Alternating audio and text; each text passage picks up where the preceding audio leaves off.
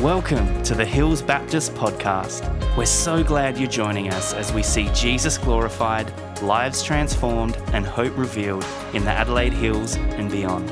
We hope you enjoy this message. Treasures in heaven. Do not store up for yourselves treasures on earth where moth and rust destroy and where thieves break in and steal but store up for yourselves treasures in heaven, where moth and rust do not destroy, and where thieves do not break in and steal. For where your treasure is, there your heart will be also. The eye is the lamp of the body. If your eyes are healthy, your whole body will be full of light. But if your eyes are unhealthy, your whole body will be full of darkness. If then the light within you is darkness, how great is that darkness? No one can serve two masters. Either you will hate the one and love the other, or you, you will be devoted to the one and despise the other. You cannot serve both God and money. Do not worry, this section is called. Therefore, I tell you, do not worry about your life, what you'll eat or drink, about your body, what you'll wear. Is not life more important than food, and the body more important than clothes? Look at the birds of the air. They don't sow or reap or store away in barns, and yet your heavenly Father feeds them. Are you not much more valuable than they? Can any one of you, by worrying, add a single hour to your life? And why do you worry about clothes? See how the flowers of the field grow. They don't labour or spin. Yet I tell you that not even Solomon in all his splendour was dressed like one of these. If that's how God closes the grass of the field, which is here today and tomorrow is thrown into the fire, will he not much more clothe you, you of little faith? So don't worry, saying, what shall we eat, or what shall we drink, or what shall we wear? For the pagans run after all of these things, and your heavenly Father knows that you need them. But seek first his kingdom and his righteousness, and all of these things will be given to you as well. Therefore, don't worry about tomorrow, for tomorrow will worry about itself. Each day has enough trouble of its own.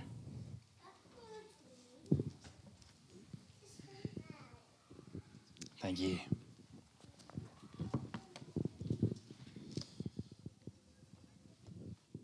Well, uh, for many people, money is a taboo topic. It's private. It's inappropriate to address it directly, except in the, in the abstract, or except uh, talking about something out there. Um, this has certainly been my history and the family I grew up in. It was considered incredibly rude to talk about money, to talk about money with other people, and to talk about your money or their money. And I still feel it now. You know, people ask me about my mortgage and my mortgage repayments. So I kind of squirm a bit at that. Or they ask about my tax return or my giving to church. I think, oh, is that your business? Is that, is that your business? And I feel awkward talking to other people about it too, talking about your rent or your mortgage or your tax return or your giving. It feels rude. It feels presumptuous to invade that private, taboo, secret space. But there was someone who was not awkward about money at all Jesus. He spoke about money a lot. He spoke about money a lot. Why did he speak about money a lot? Because our relationship with money is fundamentally a spiritual issue. Our relationship with money goes to the core of our identity. Because money, really, our money, is just a proxy for what we value. That's what money is. Our use of money shows us what we really value. Show me your bank statement, and I'll show you what you care about. You know, I might say to someone, oh, I'm really keen on mission. I really care about global mission. That's important to me. And someone looks down my bank statement and says, oh, that's interesting. You didn't give much to global mission, but you did spend a fair bit on a holiday for yourself. How much do I care about it? Or I say, I love my church so much. I love my church. You know, it's, it's a great place to me. And, and you look at my bank statement, oh, that's interesting. You spent a fair bit more this year on coffee at cafes than you gave to your church. What do you really love? And that's kind of funny, but it's kind of ouch too, isn't it? It's kind of, oh, that bites. But Jesus goes there. Jesus goes there because these are spiritual issues. The way you spend your money tells you what you care about. Now, Jesus doesn't just do this to make us feel bad, doesn't just say, hey, I want to make you all feel hypocritical and like you all have horrible idolatry. Uh, no, actually, what Jesus wants us to do when he gets this thing about money is show us who we're meant to be. And even to show us the pathway of how we can become, by his Spirit, how we can become the people we're meant to be, be transformed into who we were always meant to be. Actually, our relationship with money can help us become who we're meant to be. We've been um, reading from the Sermon on the Mount just now. And uh, it sounds a little bit when you read this passage, you might know it before, like it's kind of got lots of interesting snippets about money. Sort of here's a thought here, here's another thought here, here's a few thoughts here. But actually, there's a very strong and helpful logical flow through the whole lot. They all make sense together. And it's all set up in the opening couple of verses. So, what I really want to do is spend most of my time now, most of our time, just in those first couple of verses, understanding them well. Once we've understood them, we'll have a quick look at the rest and we'll see, how it all falls out from there once we get those first couple of verses well, verses 19 through to 21. So let's uh, have a look. If you've got a Bible, you might like to turn that up. Uh, Matthew 6, verses 19 and onwards, or on your phone, or wherever you do it these days. And it starts out with this very, very practical kind of idea. Do not store up for yourself treasures on earth where moths and vermin destroy and where thieves break in and steal, but store up for yourself treasures in heaven where moth and vermin do not destroy and where thieves do not break in and steal. For where your treasure is, there your heart will be also. That's key to understanding all that comes after. Now, it's kind of um, interesting, isn't it? Jesus says there is two options for where you can store up your treasures. You can store them in on earth or in heaven. You're going to store your treasure on earth or in heaven. And that's kind of interesting and, and hard to work out because when you think about storing up for yourself treasures on earth, that makes sense. That's understandable, it's tangible, it's accessible. But when you think about storing up treasures in heaven, you think that's kind of abstract. How do I do that? What does that look like? It seems that that's a hard thing to kind of even figure out how you would do it. But Jesus says that's what you should do. He says we should store our treasure in heaven. And he gives two reasons for doing it. Two reasons. The first reason is this, and it's right there. If you store up for yourself treasures on earth, it won't last. Moths will come, Vermin will come, thieves will come. Things on earth are not safe. Things on earth can be ruined and degraded. Not just moths, not just vermin, not just thieves, but just wear and tear, accidental damage, fire, flood, war. Every precious thing we own, every precious memento, every a lovely piece of jewelry that might have been handed down through our family, every musical instrument that we've saved up and we think is so great, every electronic device that we store all our stuff on, all of that is unsecure. All of that is at risk of being damaged, stolen, broken, scratched, dented, lost. None of that is anything that has eternal endurance. Compared to treasures in heaven, treasures in heaven are completely safe. they're secure, they're eternal. And if that's true, well, it makes sense to store your treasures in heaven rather than on earth, doesn't it? It makes sense to store your treasures where they're safe, where they're secure, where nothing can damage them and take them away. But then we still have this problem. What can we store in heaven? I can't store my brand new $1,000 phone in heaven, can I? I, I, I can't, uh, you know, buy myself a really nice posh sports car that I love and think, I want to have this for eternity. I can't keep it on earth. So I'll go and park it in heaven, and then it will be stored in heaven. I'll use it when I get there.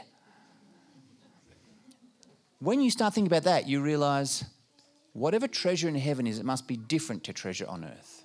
It must be different. It can't be stuff, it can't be things. It just doesn't work, does it? Heaven is a different place, and the treasures in heaven are different types of treasures. So we're not just thinking about where we store our treasures, we're thinking about what it is that we treasure. What it is that we treasure. And what are the treasures in heaven? The treasures in heaven are the deepest and most significant and important blessings to us.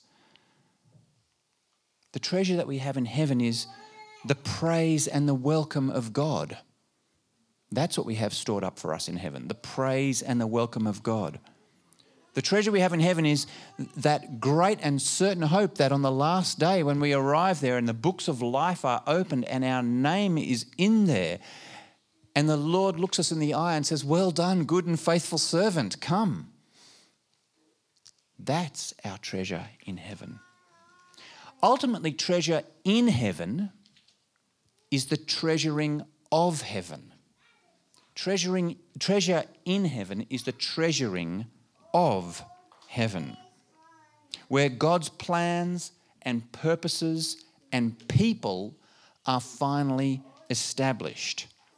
That's what treasure in heaven is. It's saying the greatest thing, the most precious thing to me, the most valuable thing are the plans, the purposes, the people of God being with Him for eternity. That's what I treasure. That's what I care about. That's what's valuable to me. And so, how do I store my treasure in heaven? How do I invest in that? How do I put what I care about there rather than here? Well, what we do is we invest in the things that have that eternal value, those things that will last in heaven, that will be, we'll see on the other side, that will be reflected there. We invest in things like our church community. We invest in things like our relationships with each other. We invest in things like acts of mercy and love and generosity towards others which we will see in eternity. The fruit of those things will never go away. Maybe we even think about investing ourselves in the work of heaven for eternity. Maybe we even think, I'll go and study at a Bible college and get myself trained up to know the things of God in greater depth so that I'm able to help other people learn about those things. Now, you always think, yes, that's a good, lots of people should do that. Lots of other people should do that. I, that's not for me, that's for other people. That's okay. I'm sure you've got many great reasons why it's not you. Just as a sort of little sort of side exercise, why don't you think of the three great reasons why you should not go to Bible college and train up to serve? And then share them with someone else later on and see how great those reasons sound to them. But it's also, coming back to the money question, it's also about where we invest our money. Because remember, again, our money is in some ways an extension of ourselves. It's a mark of what we value, it's a sign of what we care about. Where do we put our money? Do we put our money in those things that will last into eternity? Or do we put our money into that fancy sports car and that $1,000 phone that one day will break, that one day will end up in a scrap pile, that one day will rust or get stolen or dented or cracked? Where do we put our money?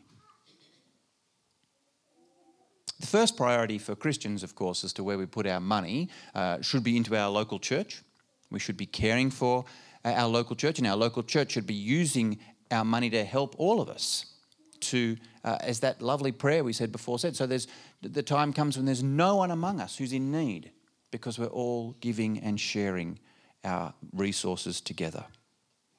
But beyond the local church, there's so many things we can do with our money to invest in heaven, the things of heaven, things that will last for eternity. Of course, uh, I'm going to say you can support your local Bible college, which we need your support to run. There's no way we could operate without the gifts of our partners. But there's many other things you can do as well. You can support missions around the world. You can support the care of the poor and the needy in our city. You can do so much to give to uh, things that will have eternal significance. So, the first thing Jesus says store up your treasure in heaven, not on earth, because in heaven things last for eternity, in earth they don't. And then, as soon as we start thinking about that, we realize we're talking about different things. We're not talking about stuff, we're talking about the values, the, the uh, purposes, the priorities of eternity, and putting our investment into those things that last forever. The second reason Jesus gives us for storing up treasure in heaven and not on earth is this quite amazing thing he says. He says, Where your treasure is, there is your heart. There, where your treasure is, there your heart will be also. Now, I think we often get this backwards. I think we often think, where my heart is, there my treasure will be. But Jesus says, no, where your treasure is, where is your heart? You see, often we think, where my heart is, there my treasure will be. So my heart is in the new Aston Martin DB8 that I see when I drive past that showroom. I think that's where my heart is. And so, because I love it so much, I'm going to put my treasure there and I'm going to buy that thing. See, where my heart is, there my treasure is. But Jesus says, No, where your treasure is, there your heart will be also. It's very interesting phrasing and very important. And, and I think it's profound for us. What it means is that where you put your treasure, your heart will grow toward that thing.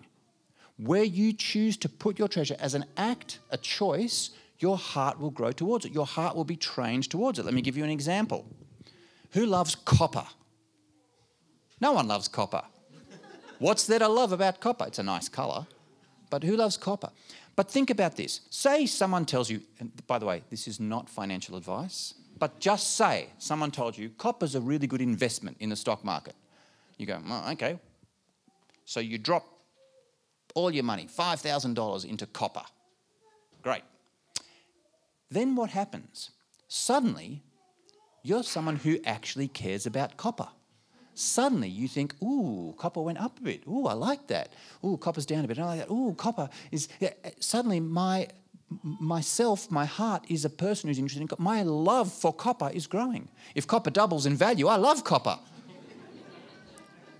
Where my treasure is, there my heart will be. Where I put my money, I will care.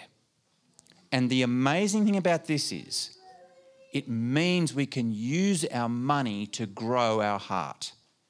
That, I think, is super exciting. We can start with the question what do I want to love more? And if your answer to that question is, I want to love copper more, then go and invest in it and you will love it more. But what if you say, I want to love Jesus and his kingdom more? Then why don't you go and drop that $5,000 into, say, a rural outreach program in Latin America, for example. And you know what happens? If you drop your money into a rural outreach program in Latin America, suddenly you'll want to know how it's going. Suddenly you'll be interested in it. You'll want to get their prayer updates. You'll be excited when you hear that someone has come to faith in Jesus. You'll be excited to hear that they're standing up in the face of persecution. You'll have joy at people getting converted. You'll want to tell other people about it. Suddenly, my heart is in the rural community of Latin America and the kingdom work going on there. Why? Because I put my money in it. Where my treasure is, there my heart will be also. I think this is super exciting. Do you want to be someone who loves Jesus more? Do you want to be someone who loves his kingdom more? Do you want to be someone who grows in your passion and conviction for the things that God is doing in his world? Put your money into it. If you put your money into it, you will love it more. You can grow your heart more for Christ by letting your money lead. Because Jesus says, where your treasure is, there your heart will be also. And it's true. That, I think, is actually super exciting, super practical, but super exciting. Where your treasure is, there your heart will be also. So, where should we store up our riches? Not on earth. They'll get destroyed, they'll get wasted, rusted, lost, stolen, who knows? In heaven, which means not things, but the, what is valuable in heaven souls, the glory of Jesus, His praise. How are we going to grow our hearts in that direction? Put our money into those things, and our love for it will grow. That's where the transformation will happen. Once we get this, once we get these first few verses, the rest of what we see in this passage falls out quite simply. Verses 22 to 23 talks about the eye being the lamp of the body. The eye is the lamp of the body. If your eyes are healthy, your whole body will be full of light. But if your eyes are unhealthy, your whole body will be full of darkness. Now, the way to understand this is uh, just pretty simply think of your eye not as a light shining out, like some kind of, you know, robot warrior thing bzz, with light. No, no, no. Think of it as a lamp with light shining in. Your eye, as it were, is kind of the what will either light you up inside or keep you dark inside. A healthy eye, a healthy lamp, light of your body, will be shining light into you. And a broken lamp, eye, uh, will keep you in darkness internally. Okay, does that make sense? If the light of your eye is switched on, inside will be lit up. If the light of your eye is switched off, inside will be dark. So, what's going to light your eye up in the right way? It's tied to the question of treasure in heaven. Where your treasure is, there your heart will be also. If you treasure the things of heaven, if you treasure the things of heaven, then the things of heaven will light up your eye. They'll light up your eye. When you hear about that rural mission in Latin America going well, you see that, you read about it, your eyes will light up, and that light will flood your body. You'll be a person of the light. People who see the works of the kingdom, people who see Jesus' plans being progressed in the world and who light up at that, as it were, have through their eyes, through that coming in, their whole body lit up. If you treasure the things of earth, if you treasure this world, well, what Jesus says in a spiritual sense is your eyes will be darkened and inside you will be darkened. You might feel excited at the latest sports car or electronic gadget or whatever it is, but Jesus says that's not lighting your eyes up with spiritual light. That's just letting darkness flood into you rather than letting light flood into you. So string it together. If we invest with our money in the things of heaven, we'll love them more. If we love them more, then our eyes will light up more when we see them. And when our eyes light up more with the things of heaven, we become more people of light. It's exciting stuff, isn't it? It makes sense. It kind of makes me want to go and invest in the things of God, which I think is what Jesus wants of us. Verse 24 follows it's the shadow side. You can't serve God and wealth. You cannot serve God and money. There was once this great preacher I heard, and he said, he was teaching some other preachers, and he said, When you teach the Bible, make sure you put forward to people the impossible application. So, what's that? He goes, The impossible application is the one thing that this text cannot mean, because I guarantee you a lot of people in the room thinks it does mean that. You cannot serve God and wealth. Let me give you the impossible application. The impossible application is yes, I can. Yes, I can. I can serve God and wealth. I can do it. I, I can love God and I can love all my stuff and all my money. That's the impossible application because Jesus says you cannot. You cannot serve God and wealth. So if a part of us is saying, Yes, I can, then Jesus says, No, you can't. You cannot serve God and wealth. You'll either hate one and love the other, or you'll be devoted to one and you'll despise the other. Think about it in terms of a relationship. What if a, married person said to their spouse, I love you with all my heart. I want to give myself to you completely. But at the same time, I'm kind of distracted by and interested in other people too. You can't give your heart to two things at the same time. You cannot serve God and wealth. No person wants to be half loved, to be semi loved by someone while they also love someone else in the same way. And so it is with money. You cannot love wealth and love God. It's stark, it's, it's clear, but it's important to hear. Please understand in all this, it doesn't mean you can't own anything, right? I don't think that's the picture in the New Testament at all. I don't think the Christians go around saying, we divest ourselves of everything and no one owns anything anymore. In fact, uh, that's not helpful because uh, Christians who own things are able to serve others and able to bless others and able to give things to other people. So I don't think the New Testament says you can't own a house, you can't own a car. They're all blessings of God's creation. But, but, but we have to frame them rightly.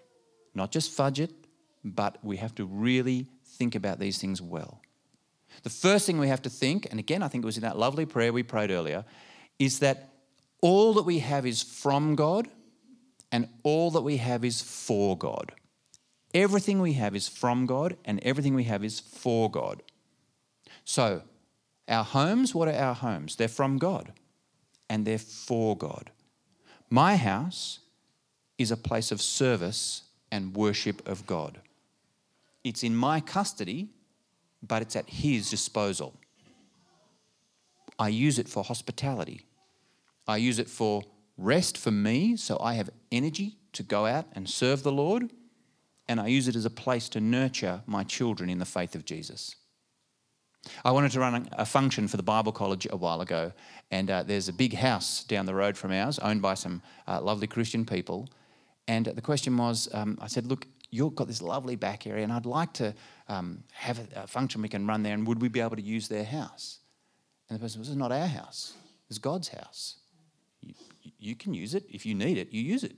It's not ours to say no, it's ours to say, How do we bless and serve? So it's, it's kind of not even a question. It's an asset of the Christian community that we happen to have the keys for. Mind you, she said that we never lock the door anyway, so just come in if you need it. But that's beautiful, isn't it? It's not our house, it's God's house. Same with the car, right? Uh, if people want to borrow our car, uh, the answer is well, it's not our car, it's God's car. If you need it, then take it. So that's the first thing we do. You can own things, but you have to frame it correctly. And the second thing is you have to hold it loosely. Hold it all very, very loosely. We have to be ready to walk away at any time from our stuff for the cause of Jesus. We had a lovely um, experience of this a little while ago. Uh, we live in Coromandel Valley, and uh, a year or two ago, there was one of these extreme or catastrophic bushfire days. And uh, the warning for our area is, you know, don't stay there on a day like that, because if a fire comes, you won't be able to get out. Uh, so we had um, pre-packed our little suitcase before with a few documents and a few bits and pieces, and we are looking around the house thinking, what do we need to take? What do we need to take? And it was a beautiful moment and a, a real gift from God where we thought, not much. You know, we've got our passport and our driver's license or some bank statements or something. And it was nice to think, oh, well, if we walk away and it all burns down, that's okay. This is not our treasure. We have a home in heaven that's secure, that can't be burnt to the ground. So it's good to practice just holding it loosely, holding it loosely.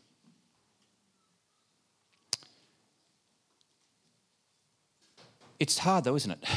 Because the idea of letting everything go, of saying it's not mine, it's God's, of not clinging onto it makes us kind of anxious, nervous. Well, what if I did lose my house? What if I did lose my car? What if What if I couldn't access my bank account and I had no money anymore? Well, not only would I kind of feel like suddenly everything's very insecure, but then what about all the things I enjoy in life? What about all the things that bring me pleasure, that I celebrate, that, that, that I feel are, are rich blessings? It's very quick that anxiety boils up in us. And that is why, of course, verses 25 through to the end of our passage, 34, Jesus addresses this. Because Jesus knows. He knows. And then he calls us, doesn't he, from, the, again, that verse 25 to 34 don't worry. Don't be anxious. God is looking after you. God is looking after you. Your money's not looking after you. God is looking after you. He gives us two reasons again not to be anxious. The first one is this life is more than food and clothing. Life is more than material stuff. Ultimately, life is about our relationships. And most importantly, life is about our relationship with God the Father through Jesus Christ by the Holy Spirit. And if we grasp that, that my life is about my relationship with God the Father through the Son by the Spirit, then I won't feel the need to cling on to the material stuff so much anymore because it's not what life is about. It's not what's most important. Secondly, though, God knows what we need and He'll provide for us. And there's those lovely examples that I'm sure you know well about the birds, about the lilies, the flowers of the field, uh, being fed, being clothed without any anxiety, without any storing up. Why? Because God cares for them. And guess what? God cares for his people even more than he cares for birds and more than he cares for flowers. God cares even more. God ensures that his people have what they need. God ensures that his people has what they need. Now, how does that work? Because you think, well, hang on. If God cares that his people have what they need, how come some of his people are always asking for stuff. Like, why do missionaries overseas keep asking for money if God provides for them what they need? Because that's how God provides for them what they need through the Christian community, through sisters and brothers giving to them and supporting them. God provides what we need actually in large part through each other. Through each other. So, how do my friends who up and leave their comfortable and lovely life here in Australia and move to Indonesia to be missionaries with their kids, how do they support that? Well, God provides what they need. He provides it through people back in Australia sending them money. That's how He does it. God provides what they need. Hey, how do the staff at my college get paid? How does staff? We don't get the funding that universities get, even though we uh, offer degrees just like universities because of the various rules and structures around that.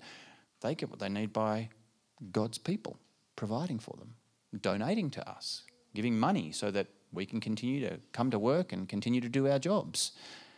That's how. God's people help others. How do people living in poverty in our city get what they need. People who live on the streets, people who don't have homes, people who don't have jobs. Well, I think the answer should be they get it through God's people. They get it through God's people caring for them and providing for them, looking out for them, blessing them. That's a challenge, but that's how they get it. God uses his people to provide for the needs of others.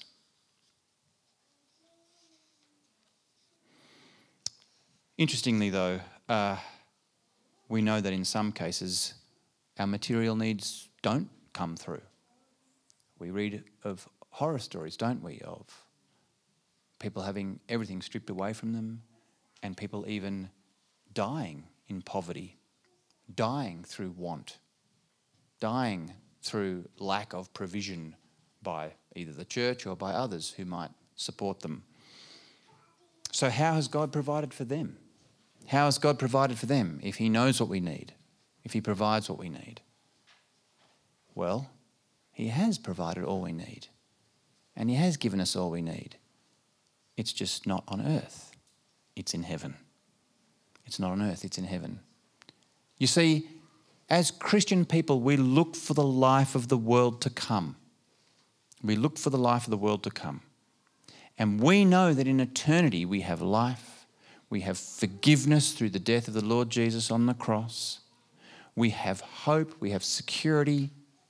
And so, even if we lose everything in this life, even if we lose our lives, we've lost nothing. If we lose our lives, all we've done is passed through the door to true blessing, to true riches, to true security and safety and life and health and peace for eternity. And that's got to be real. That's got to be more than just some words we say in a creed. That's got to be really what we believe.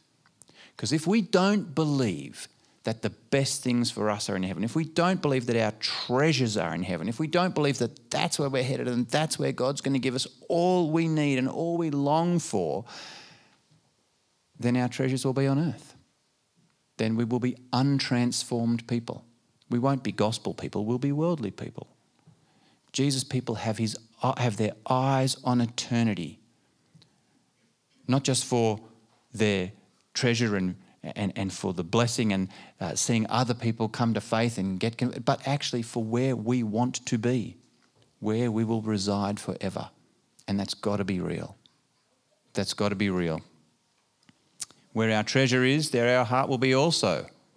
If my treasure is life and life eternal and life to the fullest, that's not here.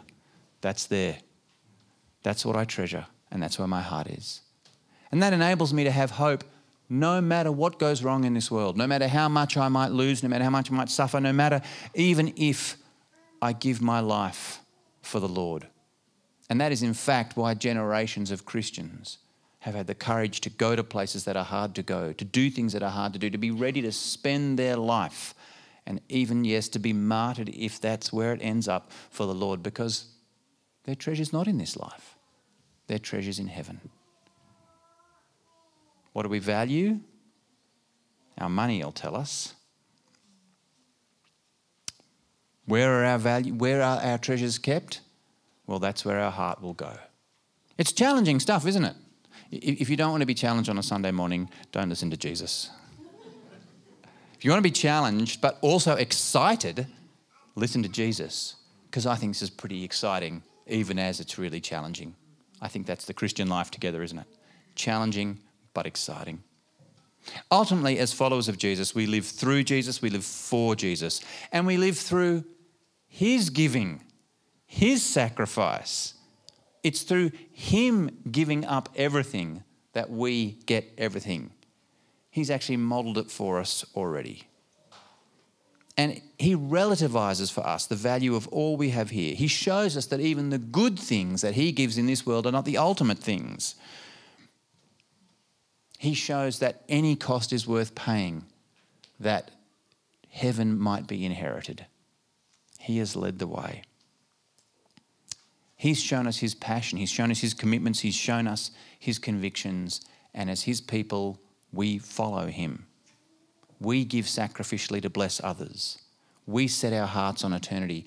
We are prepared to follow him even through death because we are following him into eternal life. And in doing all of that, we set our hearts heavenwards. We set our hearts to where the true riches are the riches of Christ that Christ has given us, that Christ has won for us, that Christ has shown us. And as we do that, as we turn ourselves towards Him fully, all of ourselves, including our bank balance, including our wallet, including our stuff, as we turn towards Him, we become who we were always meant to be. We were always meant to be. Jesus people living for Jesus' glory now and into that treasured eternity. Let's pray. Father God, the words of Jesus are always challenging and yet also so exciting. Father, we don't want to be people of this world. We don't want to be just like everyone else in what we have and what we value and what we do. with the only difference that there's a kind of PS, we have a heavenly insurance policy. We want to be people who love you, who love what you love, who set our hearts on the things that you care about, and whose lives are shaped around the heavenly and eternal future. And we pray that that would drive us to use our money well, to love others well, and to spend ourselves for Jesus, knowing that He has given Himself for us already and our future with Him is already fixed. How amazing and what a blessing. And we look forward, Father, to being transformed more and more into His likeness as your Spirit continues to work in us for His glory. Amen.